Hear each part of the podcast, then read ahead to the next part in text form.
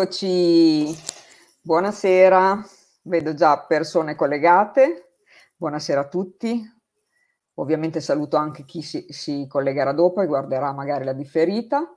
Eh, se volete siamo anche sul canale YouTube, quindi se volete andare anche e mettere un mi piace ci fa piacere perché ovviamente ci fa piacere che chi viene da noi insomma eh, è seguito Stasera sono anche emozionata perché ovviamente è un ospite eh, che mi piace tantissimo e quindi io la presento. Lei è Antonella Spotti, è ovviamente una guida spirituale, ha creato il metodo Sfera insieme ad Andrea Di Terlizzi, è insegnante di yoga e meditazione, è costantemente impegnata nella diffusione delle conoscenze acquisite in più di 40 anni di ricerca.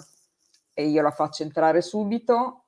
Ecco, Antonella. Ciao Antonella. Buonasera a tutti, ciao Marisa e buonasera. Buonasera, buonasera. Grazie dell'invito. Grazie del, del, per aver accettato ovviamente il nostro invito. Eh, abbiamo avuto il piacere di avere qui anche Andrea, il maestro Andrea sì. di Terlizzi, che ovviamente avremo di nuovo il 30 di settembre. Intanto lo salutiamo perché sarà nei paraggi, vero? Sì, ecco. nei paraggi. lo salutiamo. Eh, visto che sono così contenta ovviamente di essere qui, fa, ti faccio la domanda che diciamo faccio a chi viene qui, Chiama, chiamandoci noi punto di svolta, ovviamente ti chiedo come è cominciato tutto questo. Certo, diciamo che un punto di svolta in effetti c'è stato. Molti anni fa, molti, molti anni fa, ed ero proprio molto giovane, ero molto inesperta, molto, molto molto giovane, quindi una forma di ingenuità e di semplicità nel guardare alla vita, a quello che sarebbe stato il mio futuro. Allora io lavoravo, eh, avevo, stavo imparando, ero iscritta al corso di infermiera professionale, quindi quello è stato un approccio veramente nuovo e inaspettato a degli aspetti della vita a cui in teoria avrei dovuto essere preparata, ma in realtà mi hanno colto completamente eh, in modo inaspettato. Io infatti da così giovane ho improvvisamente trovato degli aspetti della vita che di solito si trovano un po' più avanti e eh, sono stati proprio nel primo giorno in cui sono andata a fare il tirocinio, perché allora c'era il tirocinio, le prime volte che andavo in corsia, e ho incontrato due eh, principi a cui non ero proprio preparata emotivamente, che erano l'invecchiamento e la malattia. Ecco. Perché avrei dovuto saperlo, avrei dovuto capirlo. In realtà un conto è saperlo, un conto è comprenderlo, un conto è realizzarlo. Quel giorno, mi ricordo, ho realizzato proprio semplicemente vedendo una persona in un letto di ospedale, una persona anziana. E eh, questa cosa ha generato in me un grande, diciamo, cambiamento. Mm, perché improvvisamente mi sono accorta che la vita non era solo quella che coglievo io eh, nella mia semplicità, quasi stavo uscendo dall'adolescenza, ma era qualcosa di molto complesso, qualcosa a cui dare un senso. È da lì che ho iniziato una ricerca di un senso dell'esistenza, della vita, in tutti i suoi aspetti, gli aspetti belli, ma anche aspetti più pesanti, più difficili, problematici, e attraverso i quali passano tutte le persone principi che, aspetti della vita che sono poi qualcosa che sono dei passaggi obbligati. E questa cosa ha risvegliato in me un bisogno di sapere, di conoscere, di comprendere e di andare oltre le conoscenze che io avevo allora e che non riuscivano a dare un senso compiuto a quello che stavo vedendo. Cioè tanta fatica nella vita, tanto sforzo, il lavoro, eh, creare una vita, la famiglia, eccetera, e poi accade questo. Nella ricerca di questo ho iniziato a guardare eh, in alcune direzioni dove non avevo mai cercato e soprattutto verso un mondo eh, che è la, un mondo orientale dove c'era uno studio, un modo di vedere la vita in modo completamente diverso da quello che avevo incontrato fino allora, anche attraverso degli studi che avevo fatto filosofici. In effetti eh, ho trovato delle risposte gradualmente, perché questo processo è graduale, e questo processo di scoperta progressivo potremmo chiamarlo ricerca, fondamentalmente. La ricerca di qualcosa che dia un senso alle cose, a ciò che, che di bello e di brutto c'è nella vita. nel fare questa ricerca mi sono, ovviamente andiamo indietro negli anni 80, prima degli anni 80. Pochissimo tempo fa, Antonella. diciamo che gli anni 80, quelli, quegli anni erano diversi, quindi erano anche per esempio il mondo dell'insegnamento dello yoga, i corsi di meditazione, erano molto particolari, erano, erano ancora per pochi, diciamo. Sì, non se ne sentiva parlare ancora. Oggi c'è una grandissima diffusione, tantissimi stili, differenze, eccetera. Allora era molto più semplice e anche eh, più difficile in realtà da trovare e sono stata accompagnata da un amico a incontrare una persona che mi ha, diciamo, mi ha invitato a questa serata di meditazione, perché all'interno di questo mondo eh, della meditazione, dello yoga, speravo di trovare delle risposte. Ma non è che ero... Scusa Antonella, ti chiedo solo una cosa, perché secondo me, eh, per comprendere un po', quindi tu ti facevi già delle domande? Sì, ovviamente. Io diciamo che onestamente io non riuscivo a capire com'era possibile eh, che ci fosse una spada di Damocle per cui se facevi la brava andavi in paradiso, se facevi la cattiva andavi all'inferno. Siccome io non, mi, non, riuscivo a essere brava, c'era questo continuo, eh, diciamo, eh, di, anche diffi- difficile tentativo di essere sempre perfetta, di eh rientrare certo. all'interno di una visione che fosse sempre perfettamente corretta, di una morale perfetta. E ci si accorge che i pensieri, delle azioni, comunque non rientriamo mai in questa perfezione. E quindi ci si sentiva sempre un po' ehm, come dire, qui qualcosa non andava. Cioè, quindi richiedevo a me stessa troppo rispetto a quello che ero in grado di fare, cioè una perfezione che non ero in grado. L'errore c'era sempre. Diciamo che non è possibile sostenerla una cosa così per tantissimo tempo. Esatto, cioè, quindi la paura di sbagliare, per esempio, prevaleva e questa cosa mi creava comunque uno stato d'ansia e questa cosa mi accorgevo che mi logorava. Quindi proprio nel tentare di trovare un'altra lettura a, a, quello che accadeva e anche al mio modo di sentire la vita, perché io sentivo che alcune cose non erano come la raccontavano, cioè sentivo che doveva esserci un altro modo di vedere, un'altra prospettiva ed ero alla ricerca di questo. Quindi i primi passi all'interno di questo nuovo mondo sono stati dei passi un po', come dire, alla cieca, perché chiaramente all'inizio non è che io mi ero preparata, anzi è stato molto empirico come primo approccio, proprio mi sono seduta e ho provato la pratica della meditazione.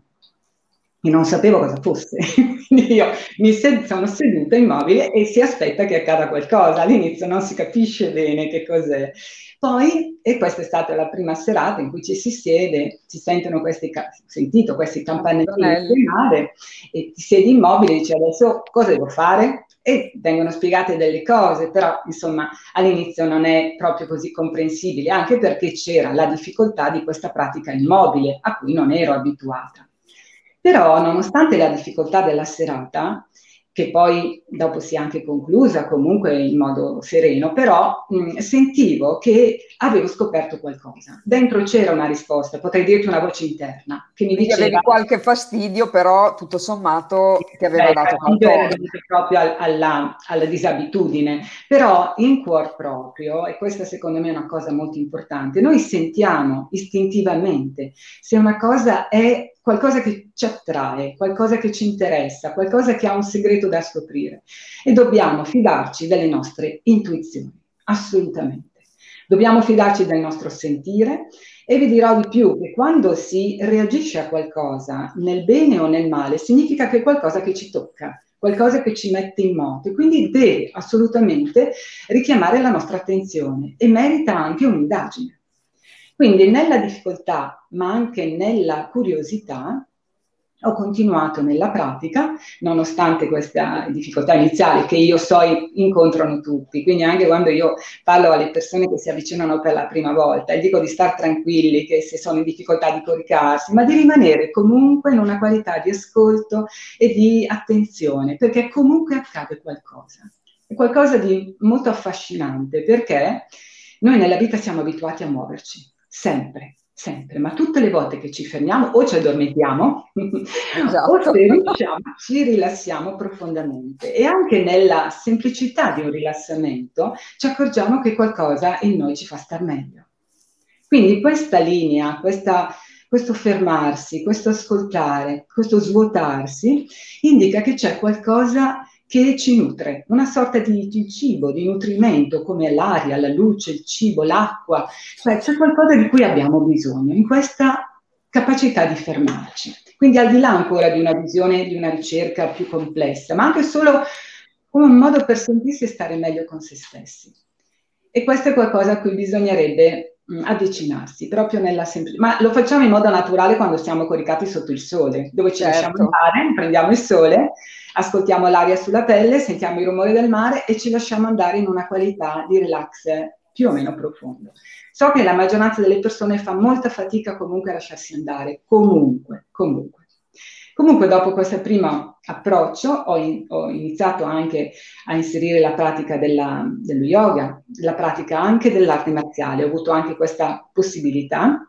Che bello. E, eh, questa cosa mi ha, ha iniziato a cambiare completamente il mio approccio e ognuna di questi tre, potrei dire, aspetti, quindi la meditazione, con la sua immobilità e l'ascolto, lo yoga con lo studio delle asane, di uno stato di attenzione al respiro, uno stato di interiorizzazione, e il mondo delle arti marziali che invece mi ha portato a un confronto con le persone, a vincere la paura di toccare e di essere toccata, di far male o di farmi male, eh, la paura della, del gesto nella velocità, per dire, la capacità di muoversi insieme agli altri all'unisono in alcune forme, no? il, il Tai Chi Chuan, piuttosto di forme di arte marziale esterna.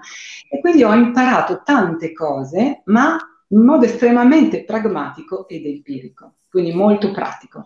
Contemporaneamente ho iniziato la lettura di testi eh, che mi hanno aiutato, eh, na- narrativa, anche proprio dei testi dove diciamo delle persone narravano la loro esperienza all'interno del mondo tibetano, piuttosto che all'interno del mondo indiano, del mondo cinese, aiutavano qui a una comprensione eh, non solo filosofica, ma anche proprio di, di aspetti della, della vita, della crescita individuale all'interno di filosofie diverse da quella che io conoscevo.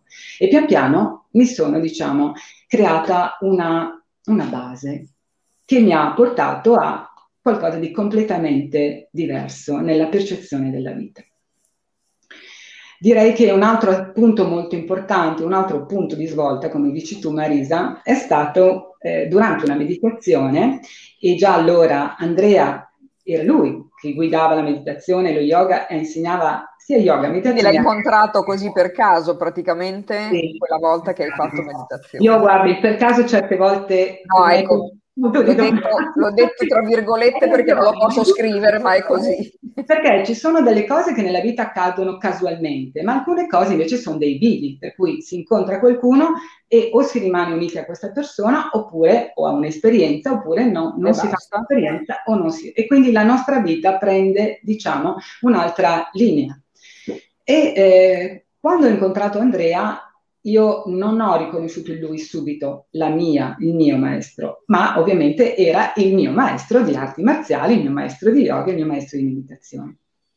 E, in, eh, e direi che per molti anni ho seguito i suoi insegnamenti insieme ovviamente a, ad altre persone. Diciamo che è scattato più avanti un riconoscimento più interno, più profondo e questa cosa è avvenuta dopo una decina d'anni. Quindi per darvi l'idea della dilatazione temporale, non è qualcosa che avviene pronti via. Perché? No, una, poi alcuni probabilmente vivono delle esperienze diverse, io narro la mia esperienza. C'è stata una progressiva maturazione interna. Anche io crescevo in età, quindi avevo quasi 30 anni quando questa cosa è accaduta. Quindi io questa cosa ho avuto tempo per percepirla all'interno, che diventava come, come dire, prendeva una sorta di risonanza, diventava sempre più chiaro che la persona che avevo davanti era, era colui che mi guidava verso una parte più interna di me stessa.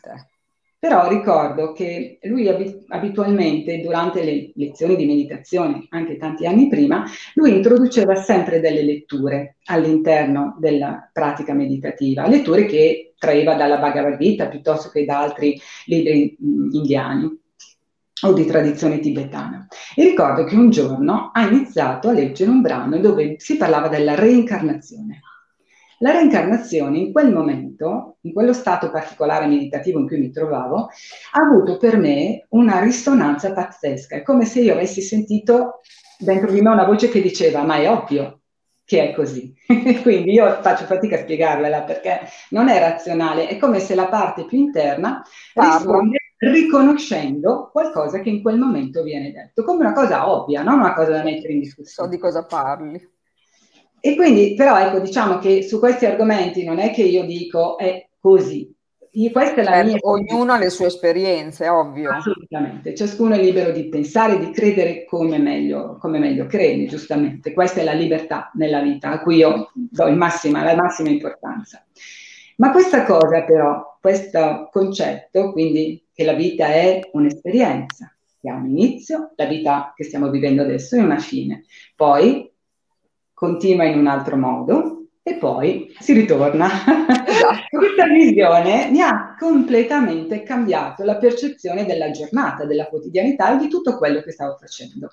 Perché? Perché mi ha dato un senso di qualcosa che io stavo costruendo giorno per giorno in questa vita, che si sarebbe conservato, diciamo, la parte più importante in quell'intervallo, quando avrei perso il corpo fisico e avrei, eh, diciamo, ri- continuato, ripreso con tutto questo bagaglio, con questa ulteriore crescita e maturazione e continuato questo percorso.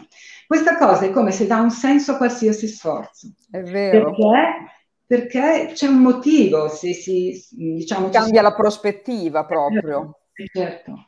Questa cosa perché io vedo, conoscendo tante persone, che molte persone incontrano veramente degli ostacoli pesanti nella vita, difficoltà, eh, problematiche di natura di salute, problematiche economiche, problematiche affettive, veramente tantissimi di problemi. tutto e di più. Eh sì, e conoscendo tante persone so che quasi nessuno è esente da una prova, diciamo, no? Però è anche vero che lo sforzo che si mette per cercare di attraversare queste difficoltà, questi momenti, è qualcosa che diventa proprio qualcosa che rimane all'interno, è qual- un'energia aggiuntiva, è qualcosa che è una possibilità, è la realizzazione di un principio, di una qualità che poi rimane dentro. Quindi il senso della vita non è qualcosa che si esaurisce, ma è qualcosa che continua, che continua a crescere e non, nessun aspetto della vita è privo di valore.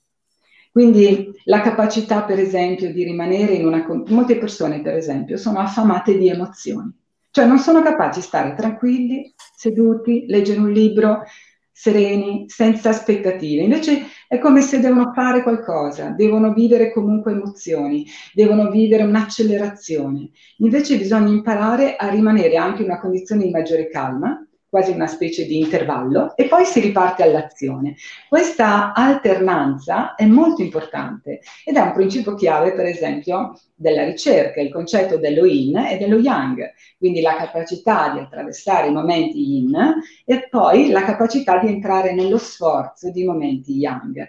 Ed è estremamente utile entrambi, cioè non c'è una cosa che ha più certo. valore dell'altro, sono importanti come sono come importanti il giorno e la notte, per esempio. Cioè, Beh, sì, vivendo parte... nella dualità, ovviamente sappiamo che abbiamo l'opposto anche, no? Esatto. Quindi la, la capacità di entrare all'interno della propria vita, ma come qualcuno che governa la propria vita quindi che sa che ha il governo di una macchina e che deve guidare la macchina dove desidera. Questo è molto importante. Per esempio, l'ascolto dei propri desideri.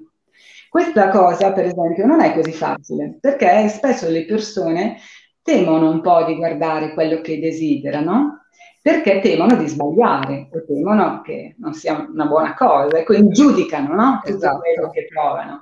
E invece una delle cose che ho imparato eh, delle prime cose che ho imparato è la sincerità, almeno con se stessi.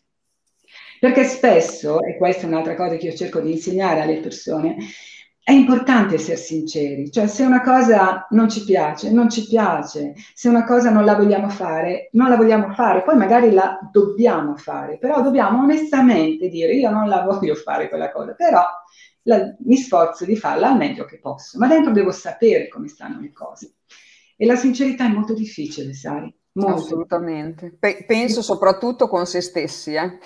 Sì, assolutamente, perché ci giudichiamo tanto. Io vedo che le persone hanno fanno tanta fatica perché hanno spesso una, non, non un'altra opinione di se stessi, sai, e questa cosa non va bene, perché per quante difficoltà, per quanto una persona possa sbagliare, una persona deve comunque percepire se stessa sempre in termini di potenzialità. Che cosa di meglio posso fare?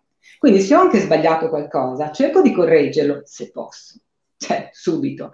Se però non posso, io mi tiro sulle maniche e cerco di nuovo di dare il meglio di me stesso, non mi metto in ginocchio. Cioè questo cerco di, di trasmetterlo, anche questa, come dire, autorevolezza in se stessi, nonostante gli errori che si commettono, perché gli errori li Poi a volte sono errori per noi, li, li ah. reputiamo errori, no? Certo, perché questo è un altro problema.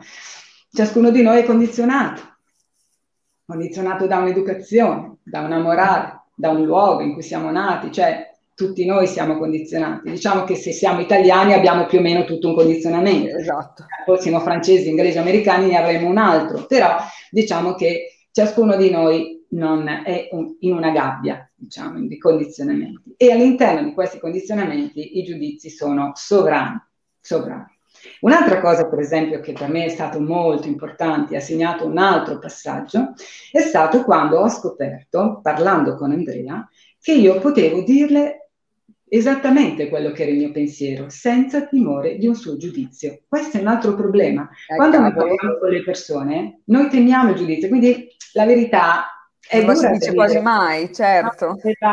Si cerca di dribblare, si cerca di, come dire, la diciamo a metà perché sappiamo che magari non è accettata. Ecco, la possibilità di avere una persona di cui proprio senti dentro, che puoi dire quello che pensi, sinceramente, senza nessun tabù, questa cosa libera all'interno. Cioè Assolutamente. Cioè, capisci? Cioè è come se non c'è più niente da nascondere e questa cosa ti alleggerisce, mentre noi siamo abituati a nasconderci, a doverci mimetizzare, a dover fare buon viso a cattiva sorte, ma noi non, vo- non è Poi la... spesso magari diciamo quello che si vogliono sentire dire gli altri. Esattamente, e questa è un'altra cosa ancora, agiamo e diciamo in base alle aspettative degli altri. Quindi quando mai siamo noi stessi? Questa è la domanda. E soprattutto cosa significa essere se essere stessi? stessi questa è, è una bella domanda questa. Però le domande sono importanti e a me hanno insegnato che le domande sono più importanti delle risposte. Perché farsi delle domande significa che la tua mente sta funzionando e osserva le cose e formula dei quesiti. Quindi sei vivo, non so come dirvi, no?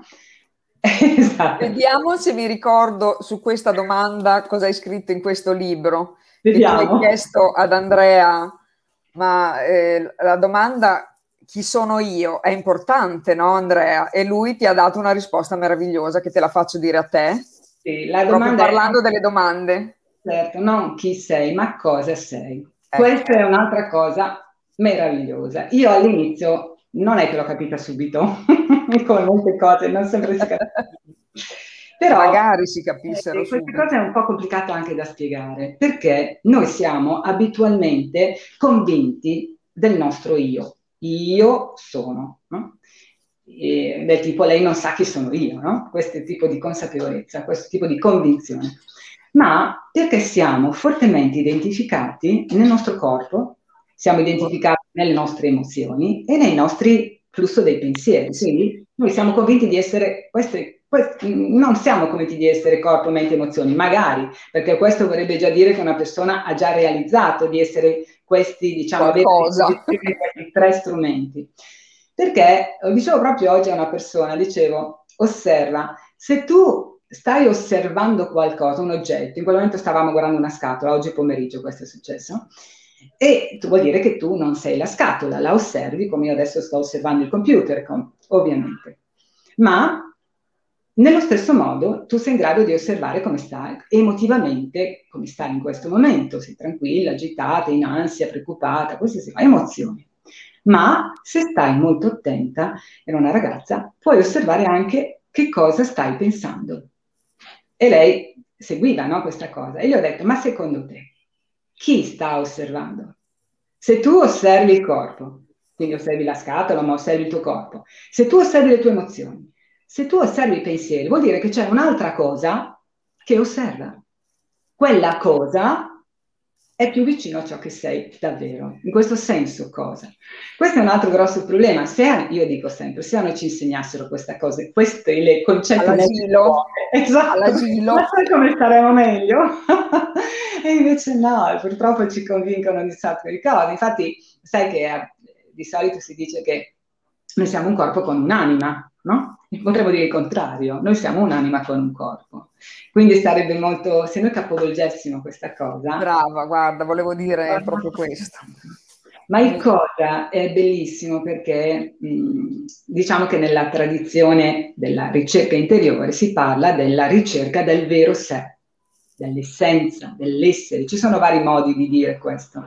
E questa cosa è molto io lo trovo molto rassicurante perché eh, se io incomincio a, a, capire che non sono questi strumenti, neppure le mie emozioni che sono sempre confuse, agitate, se non sono questi pensieri meccanici che continuano a rincorrersi senza mai lasciare un momento di pace, allora che cosa sono? Cioè, non, non, sono, non so come spiegarti, sono al di fuori di questi tre strumenti, sono solo strumenti, io sono ciò che guida la macchina. E questa è la cosa interessante. La direzione la dovrebbe scegliere chi ha la guida, capisci? E questo è il bello, cioè è da lì che io posso iniziare a scegliere che vita voglio fare. Prima no, perché prima sono inconsapevole. Il problema della consapevolezza è un'altra parola molto complessa. Io ho cercato di spiegarla bene col concetto della pentola storta, che ha fatto ridere molte persone. Esatto, che effettivamente. Io consiglio questo libro perché veramente c'è un po' di tutto, c'è un po' della tua vita, ma spiegato non come dici tu, non è che volevi spiegare la tua vita, non è che volevi raccontare la tua vita, ma sì, bensì un'esperienza, no? Assolutamente. Anche perché vorrei dire una cosa importante, ciascuno di noi è unico il grande, il piccolo, l'importanza, è il discorso del DNA di ciascuno. Ciascuno di noi ha un proprio DNA, ciascuno di noi ha una sua impronta digitale ed è così anche a livello interiore. Ciascuno di noi è ha una specificità, un'unicità ed è bellissimo questo perché vuol dire che ciascuno di noi ha un potenziale meraviglioso. Poi ci sono persone con dei talenti che magari non riescono mai a far emergere perché il condizionamento, l'educazione non gli ha consentito di far emergere questo. No? Alcune persone devono seguire una linea familiare per l'impresa di famiglia perché il padre era un determinato lavoro, eccetera ma in realtà io mi accorgo che molte persone hanno dei talenti inespressi e sono bravissimi su cose che non, loro, non sono il loro lavoro, per niente. e, e, ci sono persone che hanno, io osservo, mio, come ti dicevo, incontrando tante, tanta gente, eh. che tutte le persone hanno veramente una matrice, potrei dirti, di bontà. Cioè, le persone hanno dentro un cuore, ma ce l'hanno tutti, solo che talvolta sono talmente vessate, talmente affaticate, appesantite, che non lo sentono più, ma è sempre lì. Diciamo che un percorso di ricerca interiore ti aiuta a far riemergere quella parte. Io cerco ogni tanto di dare delle immagini figurate, perché uno dice, vabbè, ma alla fine cosa devo fare? Cioè, che cosa è la ricerca interiore? La ricerca interiore è prima di tutto cercare di capire che c'è qualcosa che è all'interno che va fatto emergere, questo co, questa cosa, questo sé. Poi le parole sono sempre limitate, ma potremmo dire che c'è una parte che è il meglio di noi stessi, che talvolta è sepolta, è sotterranea, che può essere fatta emergere. Come? Riducendo, calmando quella personalità che poi, sai che personalità vuol dire maschera, no? Che quindi noi abbiamo una maschera che in realtà vela la nostra reale natura. Questo è bellissimo. Eh? E come dicevamo prima, è molto difficile da, da, da, sostenere sempre questa maschera. Quindi... È molto difficile. Quando ancora si poteva, io amavo andare al Carnevale di Venezia, indossando, ma non tutto l'abbigliamento proprio, semplicemente una maschera classica veneziana che copriva tutto il volto e poi mettevo sul mantello e via per le calli di Venezia. E, ed era bellissima questa sensazione che provavo, perché mi rendevo conto che questa maschera ulteriore che mettevo in realtà svelava, io mi sentivo libera, non so come spiegare. Fare tutto quello che volevi, senza giudizio. Con un senso di libertà, perché era come se ed è vero questa cosa, la, è come se ogni persona emette una nota, una vibrazione di base e spesso non riusciamo a coglierla, la cogliamo di più nelle persone che non conosciamo, perché non siamo, come dire, velati dal fatto di credere di conoscerle. Certe volte io osservo le persone da dietro, non il volto. Non so se ti è mai capitato, osservando da dietro una persona, osservi una qualità che guardando il volto non cogli, perché una persona emette sempre un suono, potrei dirti, emette sempre una qualità. Ed è forse più vera questa, quella che... Una vibrazione, possiamo sì, chiamarla. Sì, esatto. È come se ci fosse qualcosa che proviene dall'interno e arriva piano piano fino alla superficie, diventa visibile, in alcuni momenti più di altri.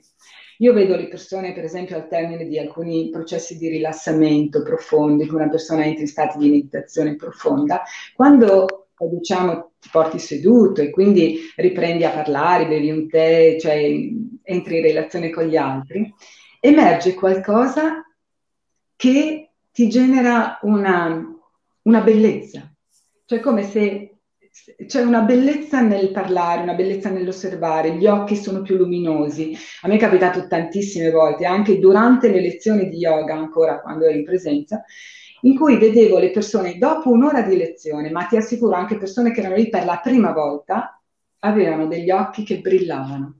E io dicevo, ti accorgi che hai una qualità particolare? E la persona mi diceva di sì. Poi magari durava poco perché... Bene, però intanto uno aveva contatto con quel qualcosa.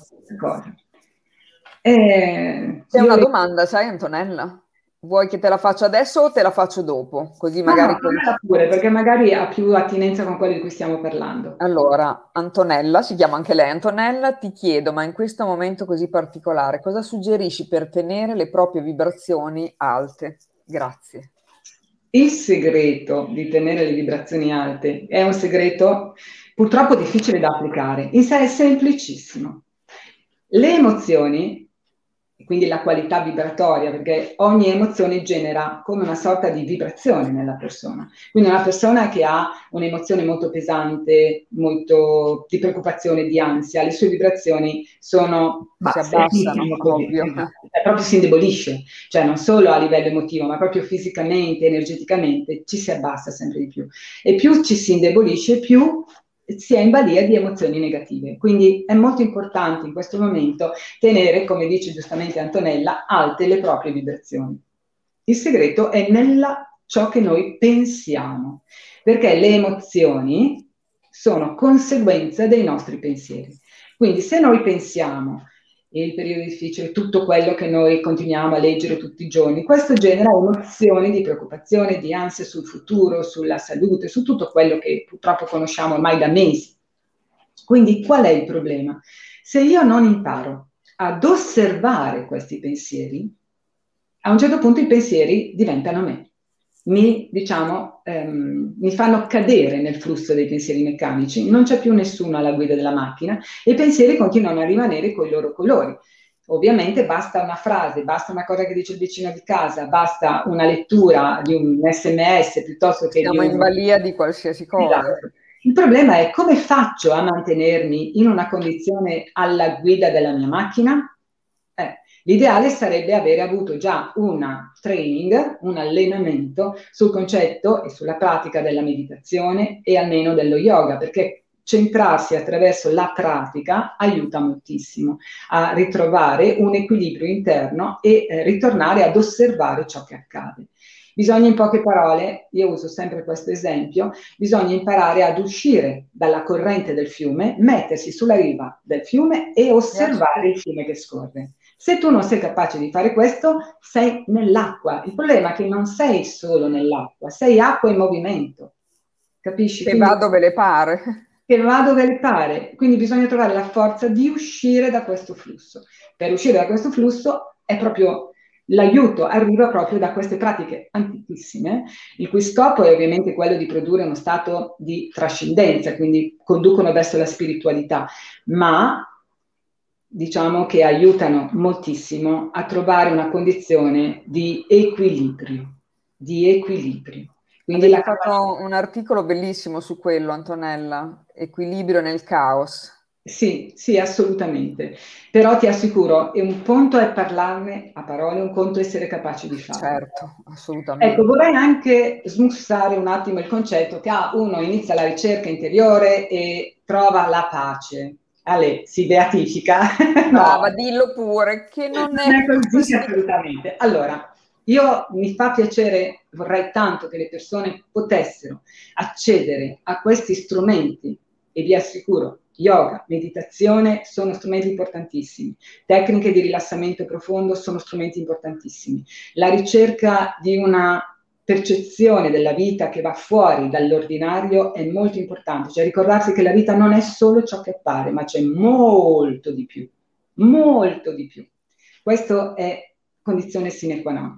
Però quando una persona inizia un percorso di ricerca, inizia a scoprire di avere delle capacità, cioè si accorge che può osservare le cose in modo diverso, che si accorge di cose di cui gli altri non si accorgono e questa cosa dà pian piano più forza. Questo non vuol dire che man mano che noi ci centriamo, che noi impariamo di noi stessi, realizziamo alcuni aspetti, alcuni principi che conteniamo, siamo indenni a ciò che accade all'esterno, a dei problemi di varia natura. Ci sono delle oscillazioni emotive, ci sono dei pensieri che arrivano e aggrediscono, ma abbiamo degli strumenti per poterci, come dire, sottrarre a questa sudditanza. È molto importante questa cosa. Ehm, è la capacità di andare oltre una visione infantile, ingenua di una ricerca interiore e vivere la ricerca più in modo consapevole, sapendo che passo dopo passo avremo più forza all'interno, ma dovremo reggere anche delle onde. Mentre alcune persone pensano che tutto si risolve e viviamo nel mondo di un paradiso. Non è così, solo che si impara a combattere. E, ed è giusto dirlo, l'allenamento non andrebbe fatto nel momento di massima difficoltà, andrebbe fatto in un momento di maggiore calma, ma evidentemente questo non, non è possibile in questo periodo. Quindi bisogna se possibile, iniziare al più presto un percorso che conduca a uno stato di consapevolezza. Ecco, Antonella. Gli strumenti che ci sono, letture, per esempio, le persone leggono, dovrebbero leggere cose che li nutrono, che gli ricordano che la vita non è solo questi aspetti che stiamo vedendo in questi giorni, ma è ben altro. Ci sono dei principi, delle narrazioni, delle, delle spiegazioni che aiutano a comprendere a e a respirare anche con la mente. Altrimenti la mente si popola solo di pensieri di una certa qualità. Immaginiamo la mente come uno spazio e i pensieri come qualcosa che, diciamo, arredano. Occupano no? questo spazio. Eh, sai quando si dice che una persona è in un tunnel, però se l'ha anche arredato, cioè bisogna stare attenti a come arredi quel tunnel. L'ideale sarebbe tenere una stanza, imparare a pulire la stanza Vedi, c'è un termine bello che dà proprio l'idea della, del, del, creare una stanza vuota. E questa cosa è importantissima ed è la capacità di osservare i problemi. Questa è un'altra cosa a proposito che vorrei sfatare, perché le persone si siedono, provano a meditare e dicono, ah, è andata malissimo, avevo la mente che continuava ad andare a mille eh, ma cosa pretendi? Che entri in uno stato di silenzio mentale? Il silenzio mentale è qualcosa a cui si accede dopo tempo, no? Di, eh, certo. di un addestramento, una preparazione, devi essere comodo nello star seduto, devi essere a tuo agio, devi essere in pace. Allora anche la mente si acquieta. Però quello che è importante, che è già un grandissimo raggiungimento, è il fatto che tu puoi osservare i tuoi pensieri. E l'osservazione dei pensieri è già un incredibile raggiungimento per chi inizia una pratica della meditazione. Quindi il fatto che ti sia accorto che la tua mente non si è mai fermata è già un ottimo Beh, punto da sì. Capisci? Alcune volte le persone si avviliscono perché vorrebbero già essere capaci di fare delle cose che non sono in grado di fare ancora, ma è già nelle, ci sono già dei segnali bellissimi di una luce che si sta pian piano ingrandendo. E anche questo concetto della del percepire se stessi sempre in termini solo materiali. Dovremmo percepirci anche come energia, percepirci come qualcosa che è sia fisico ma che anche attraversa il corpo e lo circonda. Dovremmo percepire che l'energia è qualcosa che ci abbraccia, che è attorno a noi. Nel Tai Chi, per esempio, è chiarissimo questo concetto, no? Un'energia, un Chi interno, che però si muove in un'energia, in un mare giudici esterno, cioè non siamo isolati, non siamo da soli, siamo in continua connessione. Diciamo che un esempio sono i social, sono quello che accade oggi col mondo di internet, è un principio, ma è effettivamente così, siamo in connessione. E la distanza fisica certamente ha una gioca un ruolo, ma non è quello, cioè ci, si può imparare a connettersi alle persone anche a distanza, perché è qualcosa che viaggia su un piano che non è materiale. Anche questo non siamo educati e soprattutto siamo, so- siamo in un mondo molto materialista, per cui alcune cose sono viste come una stupidata, capisci?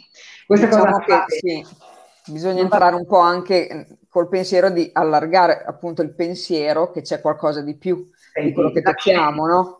La scienza con tutto il discorso della fisica quantistica ha aperto degli orizzonti pazzeschi e stiamo parlando di scienza. Ora bisogna essere degli addetti ai lavori, io non sono in grado di spiegare quello, ma alcuni concetti riportati nella fisica quantistica sono assolutamente, diciamo, eccezionali, sono qualcosa che escono completamente dagli schemi conosciuti, come a dire c'è tanto da scoprire, è tanto da cambiare prospettiva, tanto da indagare in, in termini di ricerca di ciò che è vero. E infatti direi che anche quando una persona inizia un percorso di ricerca su se stesso, incomincia prima a lavorare sulla personalità, quindi a comprendere quali sono i condizionamenti, cercando di lasciarli andare, comprendendoli, facendoli propri e comprendendone la piccolezza di questi condizionamenti. Poi ci si accorge che man mano che questi condizionamenti diminuiscono, quindi abbiamo meno bisogni, abbiamo meno paure, abbiamo meno giudizi. Eh, eh, ecco, un'altra cosa, scusa, vorrei dirlo, mi piace dirlo perché anche lì fraintendimenti. Io non devo giudicare, tu non devi giudicare. Questa è una frase che vuol dire che non è che ti devi azzerare il cervello. Esatto. Perché, eh, perché altrimenti io no, no, cioè, no. Allora, un conto è il giudizio che nasce da, diciamo, una visione un po' arrabbiata della vita, no? Un conto è un'opinione, cioè posso, posso, avere un'opinione su qualcosa, ma certo che puoi avere un'opinione su qualcosa. Sono due concetti proprio totalmente diversi, no? Avere un'opinione... Certo, cioè se te una persona ti dà una certa sensazione, hai un'opinione di quella persona.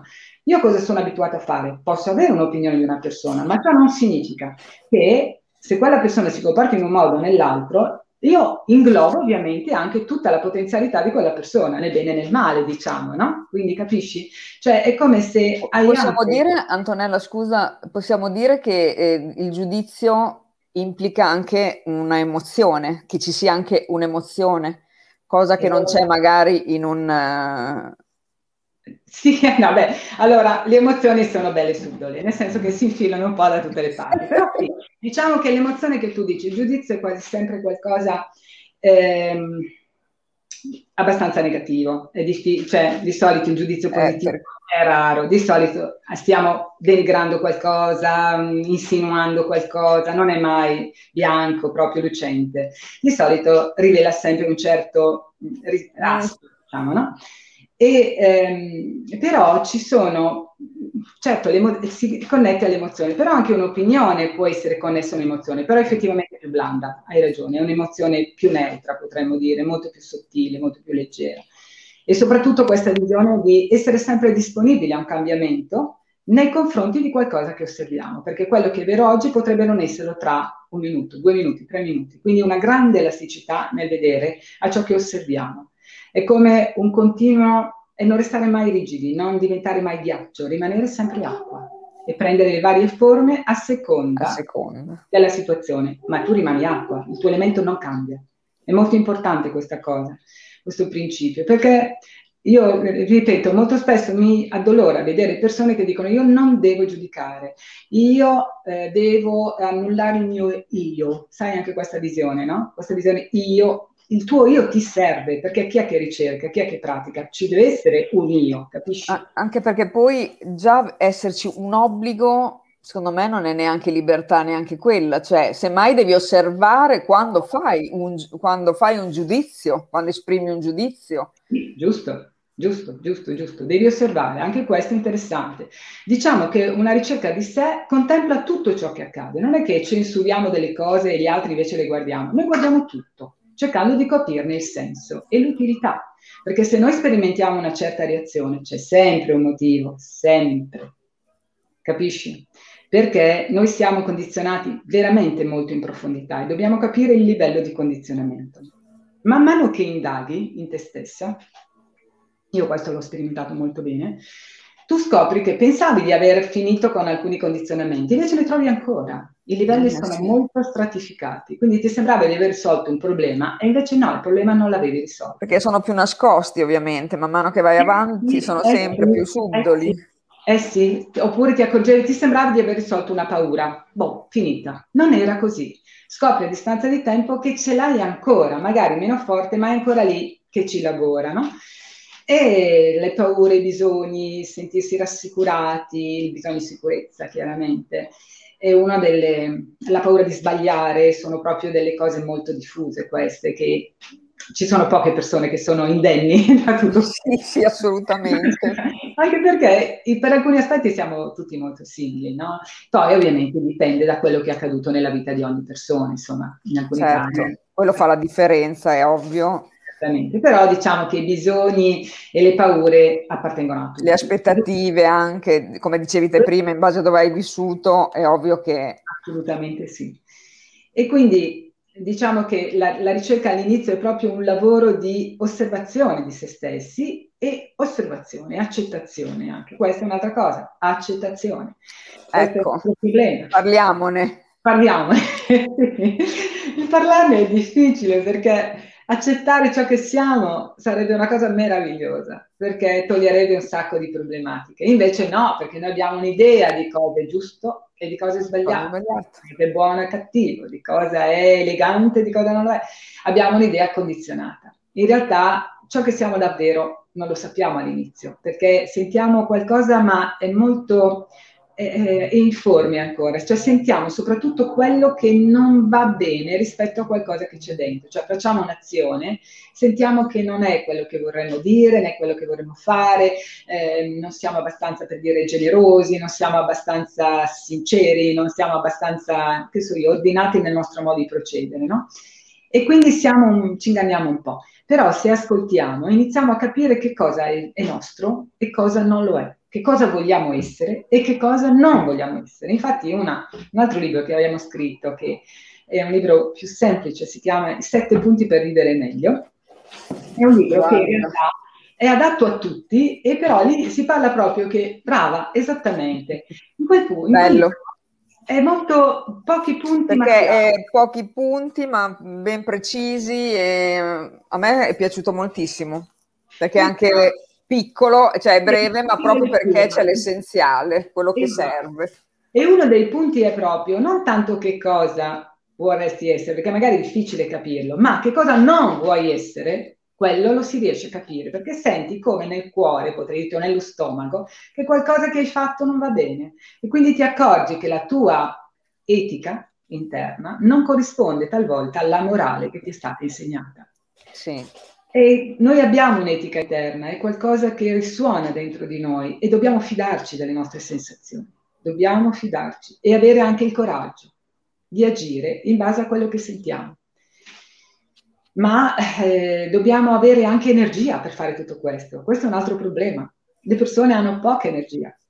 Poca energia perché bisogna, per avere energia dobbiamo avere cura del corpo, perché bisogna avere cura del corpo fisico, è uno strumento, ma ci serve in piena salute dobbiamo stare attenti alle emozioni negative, perché le emozioni negative sono, io le chiamo una vera e propria emorragia, emorragia di energia, come se ci tagliassimo e perdessimo sangue. La stessa cosa. Le emozioni negative creano dei veri e propri vortici che portano via energia. Quindi il problema di fermare un'emozione negativa richiede una mente e un modo di pensare molto diciamo, intelligente, molto sobrio, molto forte. Quindi la capacità Anche di analizzare. fermo, no? Anche fermo perché... Devi dire, insomma, scomporre la cosa e ridurla a ciò che è, perché poi altrimenti se noi lasciamo andare l'emozione negativa innesca altri pensieri e diventa una schiuma tra emozioni e pensieri che non ci si destreggia, una nebbia proprio in cui piombiamo. E anche questo surplus di lavoro mentale affatica tantissimo. Io infatti so che le persone a fine giornata hanno molta meno energia rispetto alla mattina. ma questo è dovuto al fatto che durante la giornata si perde, si perde ovviamente lavorando, muovendosi, c'è un normale consumo di energia, però se è aggravato dal fatto che il corpo non sta bene, dal fatto che siamo preoccupati per qualcosa, ecco che la cosa diventa molto pesante, cioè alla fine certo. la persona non riesce a gestire. Quindi anche la capacità di evitare questa dispersione di energia fa parte della, una delle cose che si impara nel mio percorso di ricerca interiore. Quindi man mano che si lavora sull'osservazione della personalità, sul capire che cosa vogliamo essere rispetto a quello che non vogliamo essere. Impariamo a risparmiare energia per destinarla a, come dire, a mantenerci a un livello di attenzione sempre stabile, quindi a non cadere all'interno dei buchi emotivi che la vita inevitabilmente ci mette davanti. Allora incominceremo anche attraverso delle tecniche, ovviamente, come la meditazione, a entrare in stati di ascolto che sono diversi dall'ordinario. Però, come dico, ci vuole anche la pratica, non basta pensare, non basta leggere, bisogna unire la pratica alla lettura a uno stile di vita.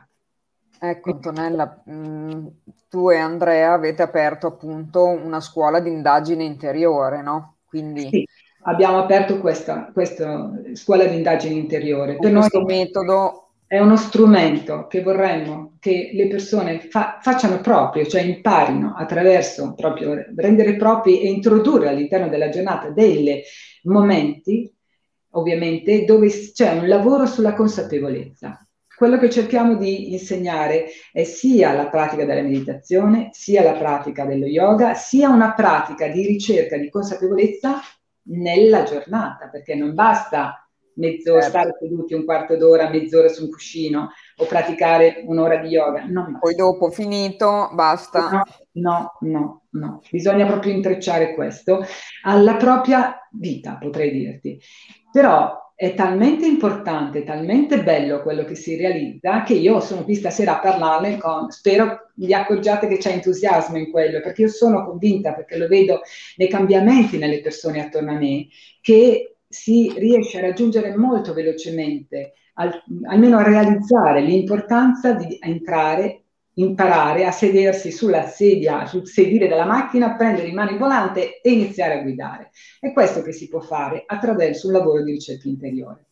Quindi nel momento in cui impariamo a sviluppare una consapevolezza all'interno della giornata, a partire dal gesto, a partire dalla postura, a partire dal timbro della voce, a partire da come osserviamo, a partire da come osserviamo che gli altri ci osservano, è tutto una grande... Un'attenzione, diciamo, no? Un'attenzione. Infatti, infatti. Attenzione, concentrazione, cioè l'importanza di cap- imparare come sta, mantenere l'energia compatta per andare dove vogliamo andare, senza dispersioni. Si impara anche questo. Ci sono tanti aspetti, è un po' difficile semplificare ovviamente. Beh, certo, però, però, stai rendendo benissimo l'idea. È veramente empirica la cosa. Non è, ecco, per esempio, un'altra cosa che io ci tengo molto è il concetto di realizzazione, altra parola strana che ogni tanto compare in un percorso di ricerca. La realizzazione non è qualcosa di ho capito vagamente qualcosa, cioè c'è una fase di informazione, quindi iniziamo a catturare dei dati, poi li comprendiamo, cioè li facciamo nostri, entrano, comprendiamo in latino, no? entrano dentro di noi e poi improvvisamente li realizziamo. Io ricordo che non avevo mai avuto il mal di schiena, quindi quando anche si insegnano all'interno dello yoga magari delle tecniche che possono aiutare persone che soffrono di mal di schiena, era più difficile spiegare perché non mi rendevo bene conto di cosa voleva dire avere il mal di schiena. Nel momento in cui l'ho avuto anch'io, perché ovviamente... L'hai avuto... capito benissimo. Quindi nel momento in cui una persona ti dice faccio fatica a girarmi nel letto. Uno dice, e là là, cioè, e invece è proprio così, non riesci neanche a girarti nel letto, perché è talmente forte il mal di schiena. Capisci che una cosa è sapere che esiste il mal di schiena, una cosa è sapere tecnicamente che può esserci una contrattura muscolare, una cosa è sapere cosa vuol dire avere il mal di schiena. Realizzare è quello. Questo, ecco appunto. Ho fatto l'esempio col mal di schiena. no, no, ma è giusto, perché in effetti è così. È un po' come spiegare, cioè, che, cioè, è un po' come se tu vedi una banana e una persona non ha mai assaggiato una banana. Chi che non assaggia il gusto della banana? Spiegami come fai. Cioè, Uno dice, ma che sapore ha la banana? Uno dice, eh, come te lo spiego che sapore ha? Nel momento in cui l'assaggi, tu sai, hai. Realizzi. Che cos'è una banana? Dalle cose più semplici, chiaramente, questi sono quelli più semplici. Però questo vale, per esempio, adesso mi sposto su un piano più complesso, che è, la, per esempio, una delle cose base è imparare la consapevolezza del corpo. Uno dice, vabbè, ma lo so, c'è un corpo, cioè, è ovvio. Non è così.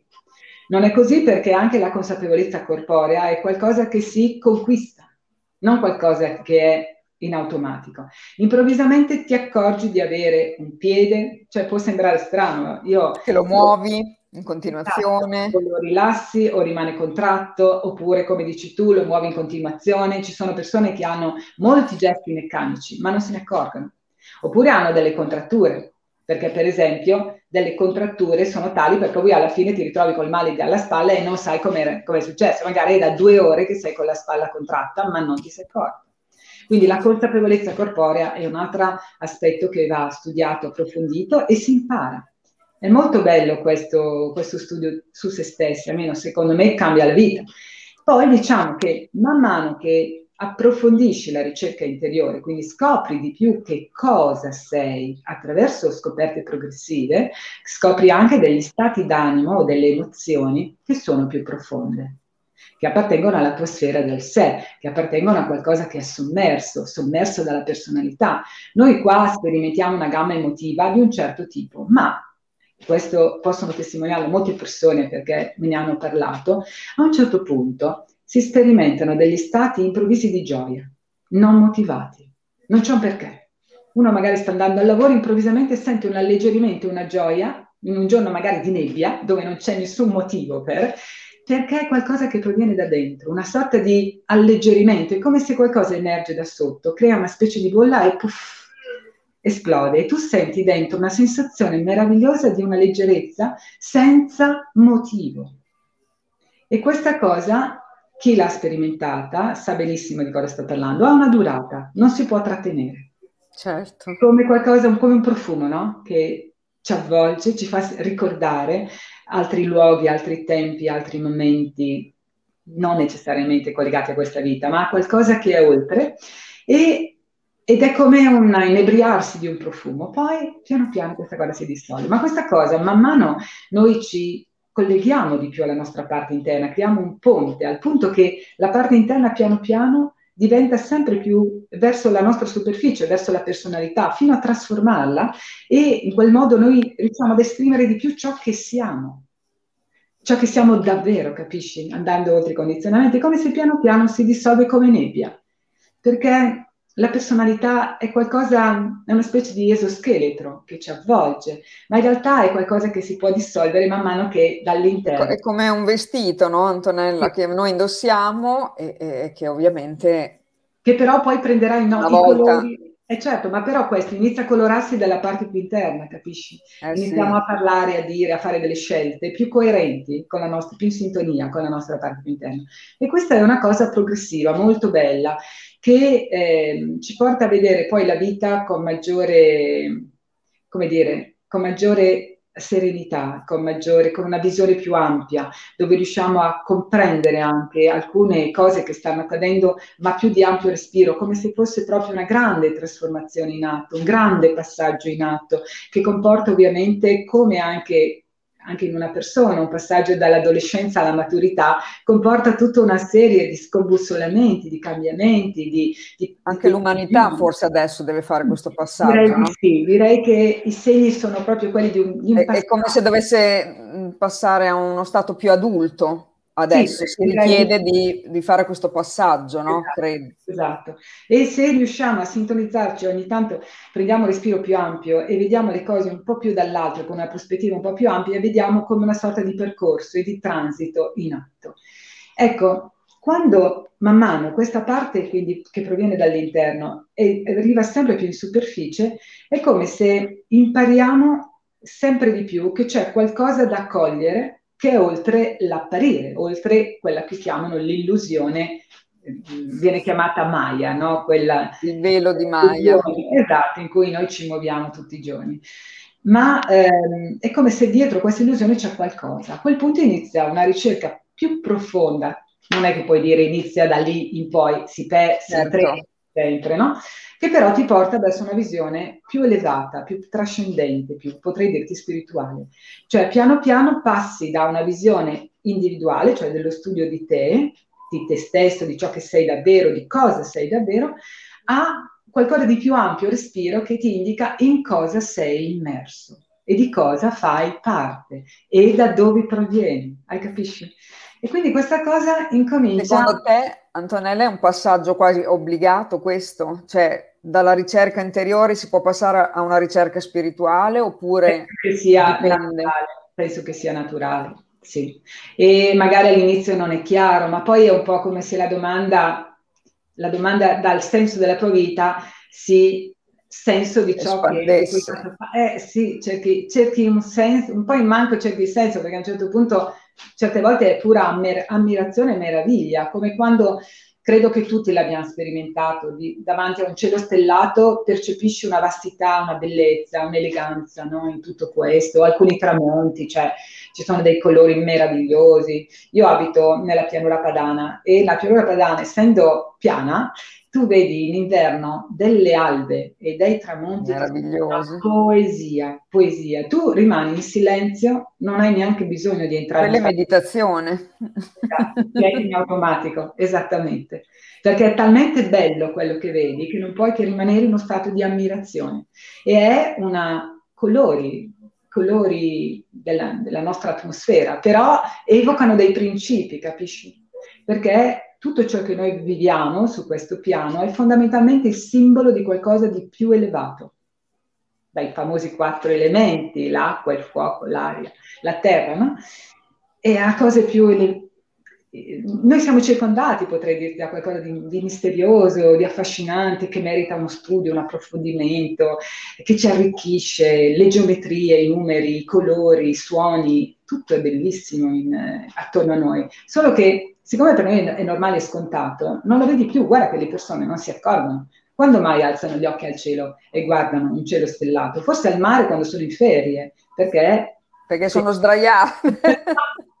cioè, è, è, raro che si concedano della poesia, capisci? Perché ci vuole anche questo spirito di vedere tra le cose, capisci? Perché noi sai cosa, credo Antonella, che... È, è, che noi pensiamo che la vita sia, sia quella che stiamo vivendo, no? tutti i giorni, le nostre solite cose, e poi invece la vita è qualcosa che scorre mentre noi siamo impegnati, come diceva qualcuno, a fare altro. E invece bisogna imparare a fermarsi. Fermarsi e osservare la vita che scorre e scegliere che cosa vuoi fare, perché quello è importante, cioè avere abbastanza energia, perché guarda ti assicuro che è molto difficile anche fermarsi per molte persone sono in un tale vortice e obblighi no, dal punto di vista dei ruoli anche sociali che chiaramente hanno assunto e che giustamente devono temperare, però io quando mi capita di parlare con persone che hanno dei grandi pesi a livello familiare, a livello di lavoro, dico cercate di delegare, non, non consumatevi in quello, perché poi quando siete consumati voi, chi vi sostituisce? Capisci? Forse lì è proprio perché uno si identifica realmente con quel ruolo, no? Sì, alcuni si identificano, alcuni non, non sanno che, non, non, riescono, non pensano che possono magari delegare e risparmiare un po'. Perché, fanno i sensi di colpa poi per non averlo fatto loro. Esattamente, però sai, tu sei, io dico, tu sei al centro di un sistema, no? Tutta la tua vita. È importante che tu ti conservi, perché se tu ti esaurisci, esaurisci la tua energia, poi... Non puoi dare niente neanche all'altra persona, tra parentesi non puoi dare niente agli altri e oltretutto rischi di commettere degli errori e rischi di esporre anche gli altri, a, cioè manca il tuo, il tuo aiuto a quel punto. Quindi è importante anche preservare la propria energia per essere sempre presenti ed aiuto con gli altri. E in alcuni casi si può delegare, quando è possibile delegate, per riuscire a risparmiare un po' di energia senza esaurire completamente le pile perché dopodiché si fanno errori, si rispondono male, si, si, lascia andare, si trascurano delle cose e non va bene questo. Poi è anche difficile, credo, recuperarla, questa energia persa, no? Anche perché poi c'è una parte che ovviamente è emotiva e mentale, ma una parte poi che inizia a interessare il corpo, perché il corpo psicosomatica eh, sono insieme, quindi se ti esaurisci anche il corpo inizia a non star bene, quindi dobbiamo preservare il corpo, tenerlo in salute. Eh, ci sono tanti aspetti diciamo, da tenere in considerazione per poter vivere pienamente questo percorso che chiamiamo vita perché si può arrivare anche avanti in età stando bene, stando sereni, certo. capisci? E vivendo ancora pienamente la vita anche in età avanzata, che è quello che io auspico, auspico a tutti, perché tanta fatica per realizzare delle cose, poi cerchiamo di continuare. Eh, appunto, no? Bisogna riuscire a ottimizzare tutto quello che abbiamo anche imparato. Anche perché poi il corpo somatizza tutto e spesso le malattie vengono proprio per dirci qualcosa, no? Anche, assolutamente sì. Infatti sono degli stop fondamentalmente che arrivano e bisogna essere abbastanza attenti a non trascurare questi stop e a dare il giusto valore a quello che anche la vita ci mette sul piatto davanti, perché dobbiamo imparare a rispettare anche alcuni messaggi che arrivano e imparare a leggerli, perché alcuni non guardano, non guardano, fanno così e vanno avanti. Invece certo. merita una, la vita merita veramente di essere vissuta in modo consapevole e anche con momenti di leggerezza, perché anche troppi pesi, troppe ansie esauriscono. E mm, io penso che possa essere vera, un vero viaggio la vita. È importante tutto quello che noi facciamo per rendere questo viaggio bello, le persone che ci circondano, altrettanto importanti, no? persone che ci fanno star bene, preoccuparci degli altri, fare star bene gli altri, generando uno stato di armonia nelle cose attorno a noi, sempre. Una delle cose che noi insegniamo è proprio un concetto di andare oltre il conflitto, quindi il conflitto interno, di quella cosa che ci fa così tanto giudicare e star male, e anche però cercare di portare armonia all'esterno mh, generando sempre un equilibrio tra ciò che noi vogliamo, ma anche quello che vogliono gli altri, quello che è il nostro modo di vedere le cose, cercando di capire il modo di vedere gli altri, generando sempre dove possibile un intreccio e anche attraverso un intreccio l'accesso a qualcosa di nuovo. Perché qualcosa di diverso da noi non significa qualcosa contro di noi, Qualcosa di diverso è solo qualcosa di diverso. Se ciascuno di noi può, diciamo, nutrire reciprocamente, traendo il meglio da due cose diverse, esce qualcosa di nuovo, qualcosa che contempla una conoscenza e un'altra conoscenza. Io credo ci possa essere un modo per superare dei conflitti con l'intelligenza, con la sensibilità e con il rispetto reciproco. Dove manca ovviamente il rispetto non si può fare questo. È molto difficile ovviamente Antonella quando uno realizza qualcosa è anche più facile che riesca a comprendere certo, gli altri. Certamente, assolutamente Perché sì. ne hai fatto esperienza in qualche modo, no? Quindi, hai fatto eh... esperienza e soprattutto vedi da dove sta nascendo, qual è il problema della persona che sta facendo quell'affermazione o che continua a rimanere tenacemente ancorato a qualcosa che tu vedi limitato. Però io sono anche dell'idea che ogni persona ha diritto di vivere e di sbagliare. Assolutamente, poi ognuno ha i suoi tempi, no? come si suol ah. dire, di comprensione eh, delle cose. È così, è così. Io penso in questo momento ci siano molte persone che sono eh, alla ricerca di qualcosa di nuovo o di una nuova spiegazione di tante, tante cose che accadono. Tante cose, sì. E anche di una, una scoperta di, di, punti forti, di punti stabili dentro. Cioè c'è in realtà un grande fermento, una grande, come dire, eh, innovazione in atto. E, ehm, sono convinta che molte persone si avvicinano in modo più o meno diretto alla ricerca di qualcosa che è più autentico, magari non interiore, ma sicuramente più autentico.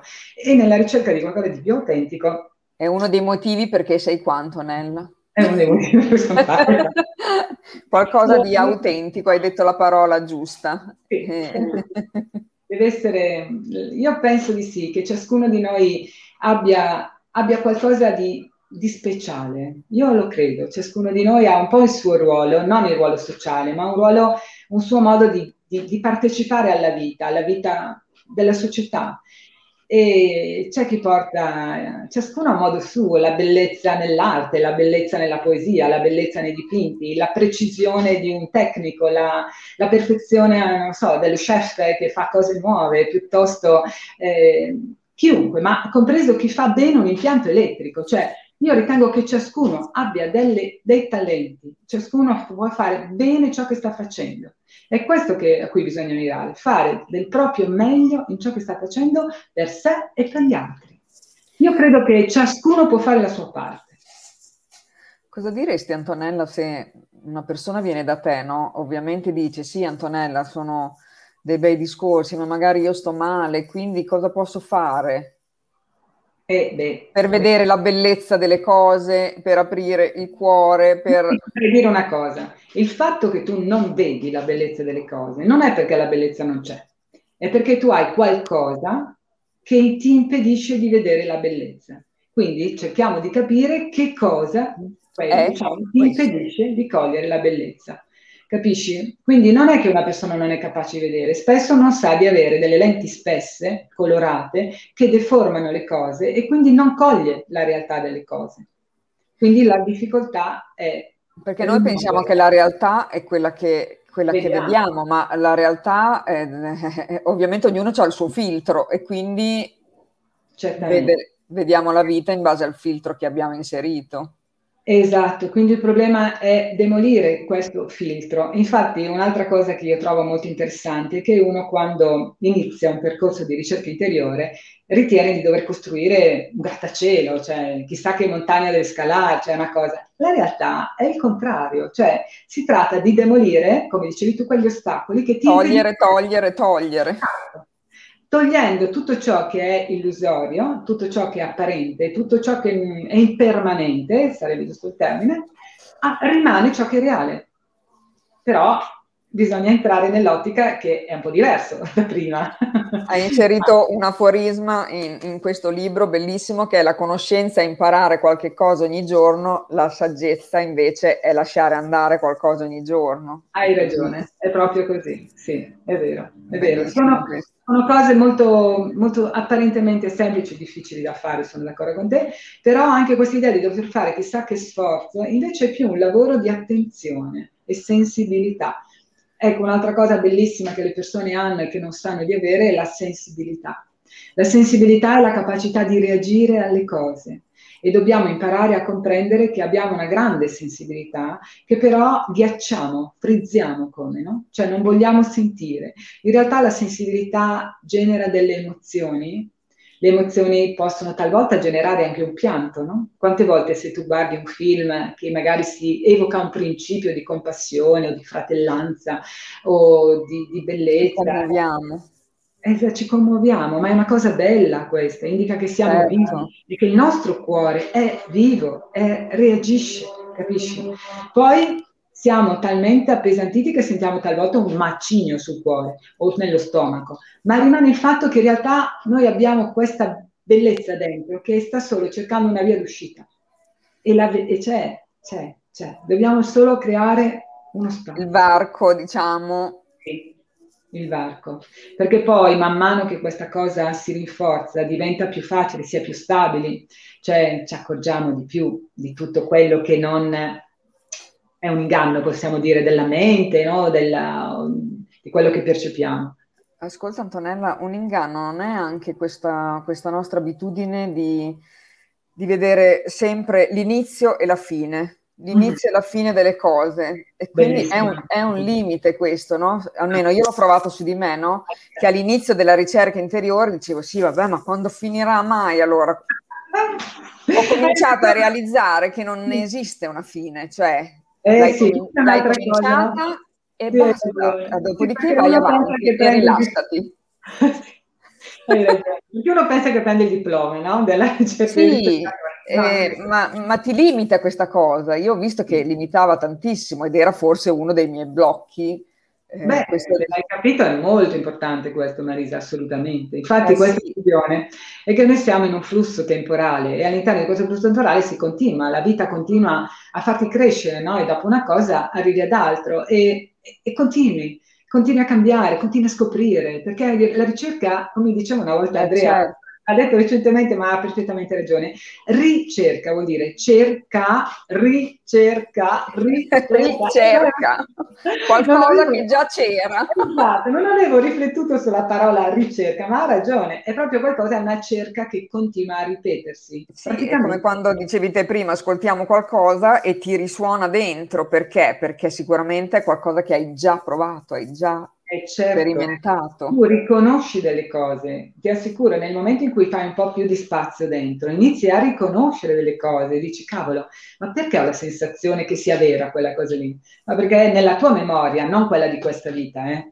Infatti, la memoria in altre, in altre. al tuo essere, perché è come se il tuo essere ha una memoria, ha un serbatoio dove ci sono dei principi però, capisci? Certo. Sono come se rimangono queste, questi principi, ciò che tu sei davvero, e poi in questa vita tornano a risuonare esattamente a seconda delle esperienze che farai. E vorrei dire un'altra cosa, che cioè, il, ma il fatto che siamo qui è perché l'abbiamo voluto. Qualcuno dice dove abbiamo scelto proprio. abbiamo scelto eh, di fare queste quello cambia la prospettiva totalmente. Eh. Certamente, certamente.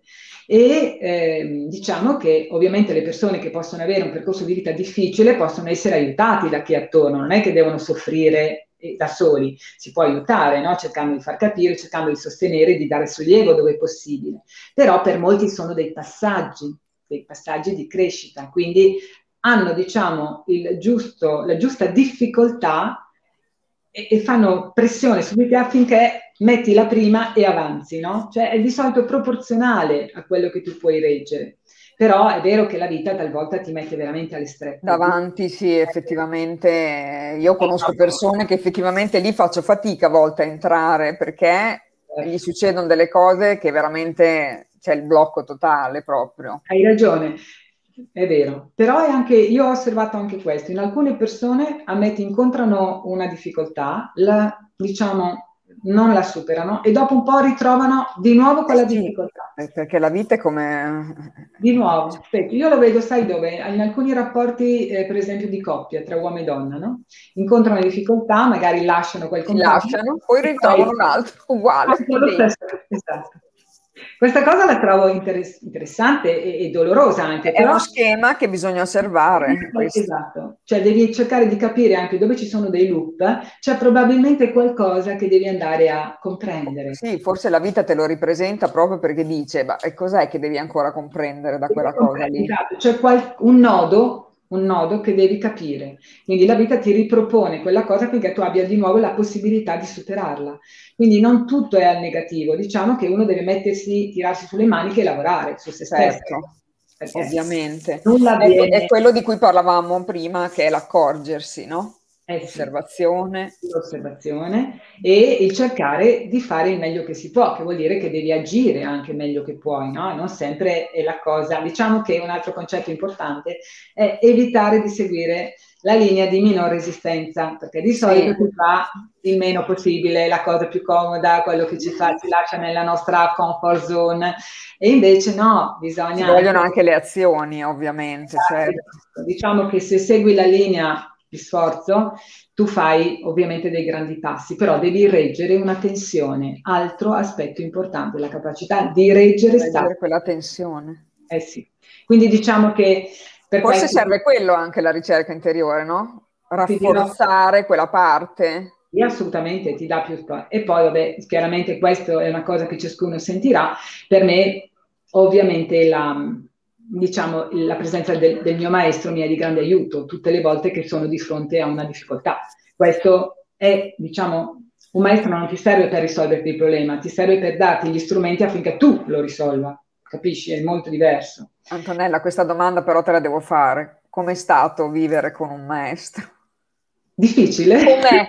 Com'è? Anzi, com'è? Perché... No, difficile dipende, vabbè, io ti posso parlare solo dalla mia esperienza. L'ho trovato mh, un addestramento all'inizio, perché è un lavoro sulla consapevolezza iniziale, vedi la pentola storta, è qualcosa che non succede una volta, ma succede sempre, tutti i giorni potrei dirti, e contemporaneamente però la mh, visione di una persona che esprimeva e viveva i principi che mi insegnava, cioè la coerenza, la eh certo, per cui io vedevo realizzati dei principi che io potevo intuire, potevo comprendere e soprattutto anche la capacità Ovviamente la, c'è sempre una difficoltà nell'accettare un cambiamento, nell'accettare di sé degli aspetti Beh, certo. che ti piacciono, perché questo ti genera anche un malessere, no? Cioè ti dispiace non, non essere come dovresti, diciamo.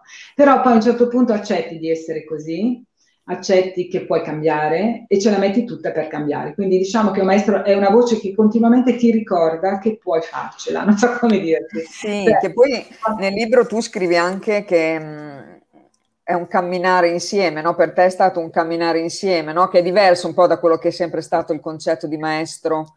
Sì, per me... Eh, in modo tradizionale, no? Perché già la donna quando sente parlare, eh, cioè dire anche solo la parola devozione, c'è qualcosa che... Un po'... Eh, che noi insomma non la prendiamo tanto bene. sì.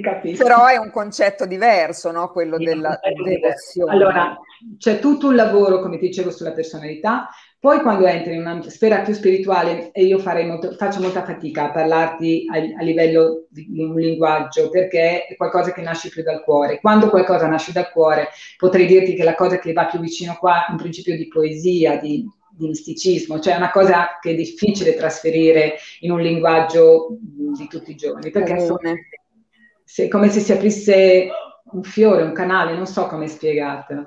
Però ehm, la sensazione importante che, che, va mantenuta è che un maestro ti aiuta davvero a, a sintonizzarti su una parte e lo fa in modo, come dicevi tu, accompagnandoti, non perché c'è una visione che dall'alto in basso ti dice quello che devi fare, certo. ti insegna a, a comprenderlo forse, no?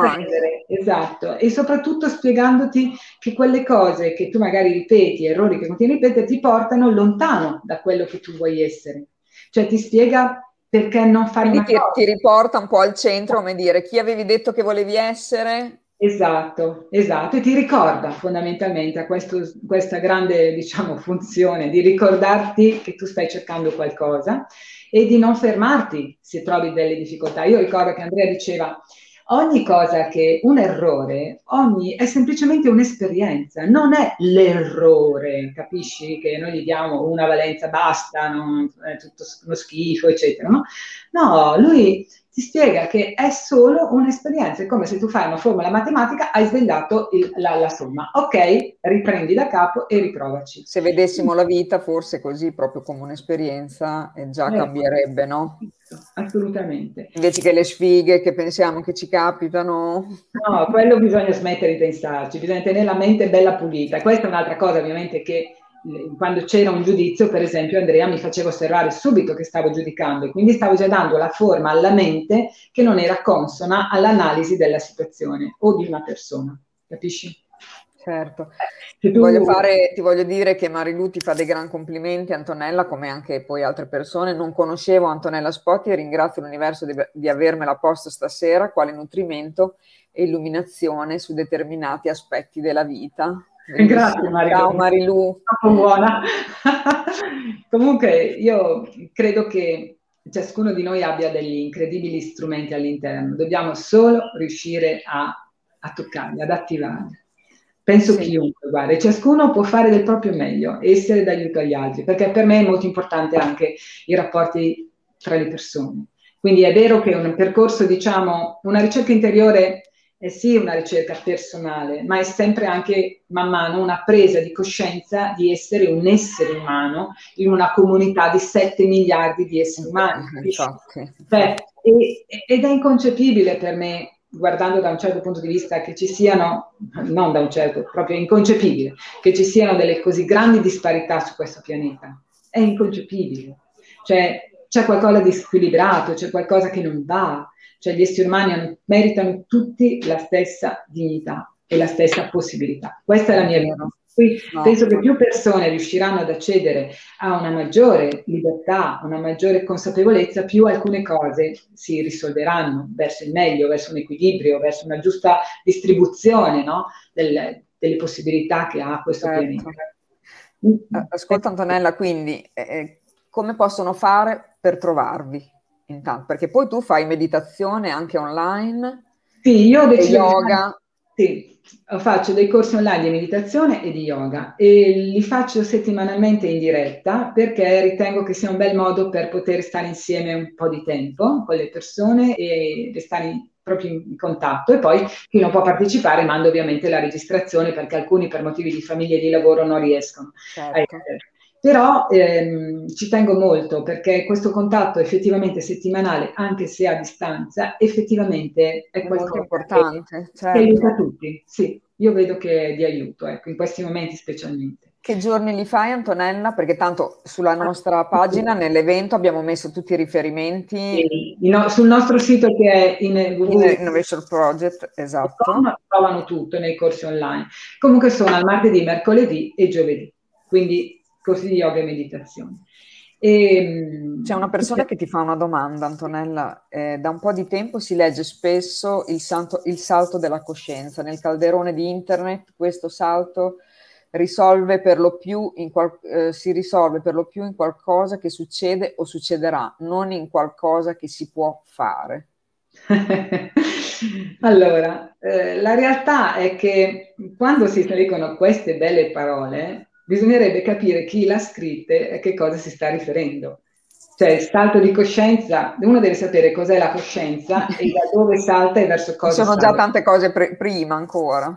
Sono veramente, l'internet è un grande strumento, ma è anche un grande cioè, inganno, potrei dirti, perché cioè devi sapere chi sta scrivendo, a cosa si sta riferendo.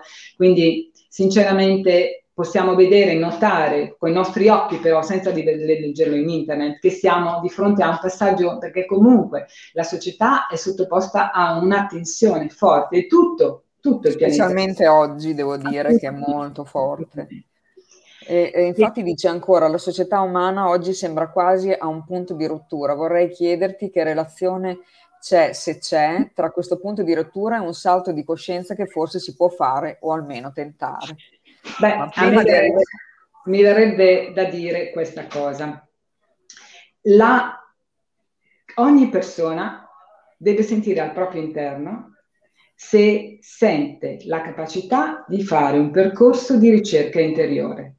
Possiamo dire che attraverso questo percorso passi da uno stato di inconsapevolezza di ciò che sei e raggiungi uno stato gradualmente di consapevolezza di ciò che sei. Quindi realizzi che cos'è quella parte che chiamano il sé, l'essere, racchiusa all'interno, velata dalla personalità. Ora, che questa cosa lo possa fare una persona è evidente, che lo possa fare una società ce lo auguriamo. Dipende da quante persone nella società sceglieranno un percorso di ricerca o resteranno come prima, perché attaccati a bisogni, attaccamenti e paure.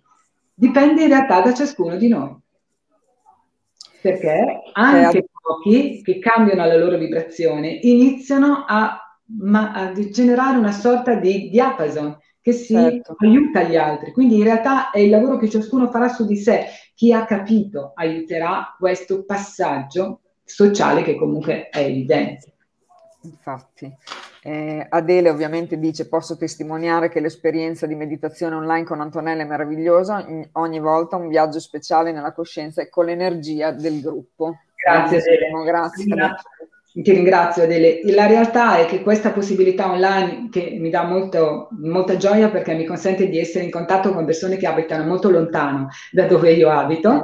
E eh, alcune sono anche fuori dall'Italia. E, e questa cosa mi, mi, dire, mi consente mi viene voglia, non so come dire, di continuare no? a parlare, a insistere su alcune cose, perché so che ciascuno nella propria casa, nella propria ambiente di lavoro, nella propria famiglia porterà un po' di cambiamento, un po' di, diciamo, di qualcosa che dentro no? continua a mutare, continua a diventare più consapevole. E questa cosa io la considero bellissima. E poi è vero che rimane una vera e propria connessione con le persone. Io, persone. io non faccio fatica a chiamarli allievi perché per me sono amici, non so come dirti. Cioè io li sento molto, molto vicini, no? perché so, ciascuno ha la sua vita, le sue difficoltà, supera delle paure, affronta delle, delle sfide no? nella vita e eh, bene o male ho sempre occasione di parlare con loro di questo perché magari mi chiamano in momenti in cui sono un po' in difficoltà e sono molto felice di poter eh, dialogare con loro cercando di dare qualche nuovo spunto, no? di qualche nuova prospettiva per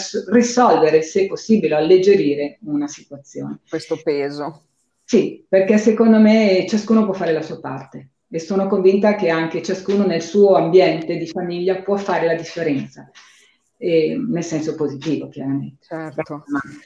Eh, uno può provare, no? Anche Antonella, no? Scrivendovi sì, può anche provare. provare. Mi mandate una mail, io vi mando il link eh, su Zoom, eh, questa cosa, e, è semplice, insomma, nel senso che uno prova se ce la fa, nel senso che riesce a connettersi, non ha problemi, poi mi dice se gli interessa o no. Secondo me bisogna certo. sempre provare, perché magari uno ha anche un'esperienza di meditazione di yoga, ma c'è talmente tanto oggi in, eh, come dire, internet e anche ovviamente nel mondo che bisogna capire un po' se è nelle proprie corde, diciamo, no? Certo. Giancarla dice Antonella, le tue parole sono come sempre piene di significato, illuminanti e meritano di essere riascoltate più e più volte, vanno ricordate, riesci a trasmettere con la tua presenza forza e calma. Hai una fortissima ed è sempre un piacere ascoltarti e rivederti. Grazie. Grazie. Hai un'aura fortissima, scusa, mi ero persa la cosa più importante. Grazie a te e a chi ha organizzato questa serata perché è un vero dono. Grazie Giancarlo. Grazie per le parole, ma poi mettete in difficoltà. Noi cerchiamo sempre il meglio, quindi credo che stasera sicuramente ci stiamo riuscendo. Eh, il 30 torna Andrea, quindi eh, siamo felicissimi di questo, anzi, se tornate più spesso noi siamo ancora più contenti. Perché sai quante cose mi sono rimaste da chiederti? Ah, eh, dubito, ma tu infatti hai uno spirito veramente dell'indagatrice infatti è bella questa cosa. La curiosità è un altro elemento importante sai la curiosità è vivacità bellissima e quindi Antonella sicuramente io ti chiederò di tornare. Va bene, va bene. Ovviamente bene. compatibilmente con tutti i tuoi impegni, ah, mi piacerebbe tantissimo per, per, perché hai un modo di parlare, di, es- di esprimerti, insomma, accogli. Ecco, quindi, quindi adesso direi che magari ci possiamo salutare e ringraziamo tantissimo. Ovviamente potete cercare Antonella e Inner Innovation Project su internet, sul sito Certo. Eh, siete su Telegram, noi postiamo tutte le vostre cose su Telegram, quindi sembra ormai quasi la, la pagina. Beh, anche, anche sul punto di svolta c'è tutto. Avete fatto anche un libro eh, che donate, quindi è ah, gratuito. Ecco, questo, ti ringrazio di averlo detto Marisa, sì. perché abbiamo fatto un libro che si intitola Lassù qualcuno ci guarda, punto di domanda. Esatto. E questo libro lo trovate in, scaricabile gratuitamente dal sito. È un libro abbastanza importante, anche proprio come, come numero di pagine, che però abbiamo deciso di, ehm, che venga distribuito, anzi vi invitiamo a diffonderlo. Infatti noi l'abbiamo proprio fatto Grazie. questo ed è anche sul nostro Telegram, c'è, l'abbiamo messo sulla pagina, c'è ovunque, quindi chi lo vuole trovare si chiama Lassù qualcuno ci guarda esatto. e, ne parleremo con Andrea quando brava, brava, ottima cosa. cosa ho già trovato l'argomento per Andrea quindi esatto, ma se intanto lo scaricate e lo leggete così quando Andrea arriva gli fate tutte le domande eh, tutte le domande del caso, è vero Perfetto. Ovviamente, Antonella, io non ho parlato di tutti i libri che scrivete no, insieme, no, eccetera, che però ne avremo occasione. Ti faccio tornare apposta, vi faccio tornare apposta. Quindi ci sono dei bellissimi libri che sono sempre sul vostro sito. Come sì. vedi, io ce li ho Sì, li hai tutti. e quindi invito a leggerli perché sono veramente, veramente interessanti e aprono, come si suol dire, quello che chiamiamo mente a qualcosa di più quello che Antonella dice l'andare oltre, che sì. si fa nella meditazione, ovviamente questo è anche sulle letture, no? per la conoscenza. Sì, questi libri per chi li ha vi invito a leggerli e rileggerli perché vi assicuro che ci sono, cioè c'è proprio un'evoluzione anche nella lettura, man mano che noi cambiamo, man mano comprendiamo sempre più cose. Eh sì. Anche Ramona, grandi complimenti. Insomma, Antonella, ti fanno tutti dei grandi. Dopo te li, andrai, te li andrai a leggere, cara Antonella, la gioia, la leggerezza e l'entusiasmo con cui trasmetti i tuoi insegnamenti mi emoziona e mi stimola a continuare la pratica. Sono orgogliosa di averti come insegnante e grata. Grazie. Ciao grazie. Ramona, grazie. grazie. Antonella, che dire? Adesso ti, ti lascio perché effettivamente ci hai, ci hai, concesso un sacco di tempo, quindi ti chiedo scusa se abbiamo sforato. No, è stato un piacere. Poi comunque per me è importante, mi, mi ha fatto molto piacere il tuo invito. Grazie, grazie davvero. Grazie, grazie mille, grazie a tutti. Noi ovviamente ci vediamo la prossima settimana, lunedì, e quindi do un abbraccio caloroso ad Antonella, come se ce l'avessi qua, ad Andrea ovviamente Eh, buona serata a tutti, buonanotte. Serata, grazie buona... per averci buona. seguito, grazie, grazie. Ciao. Ciao.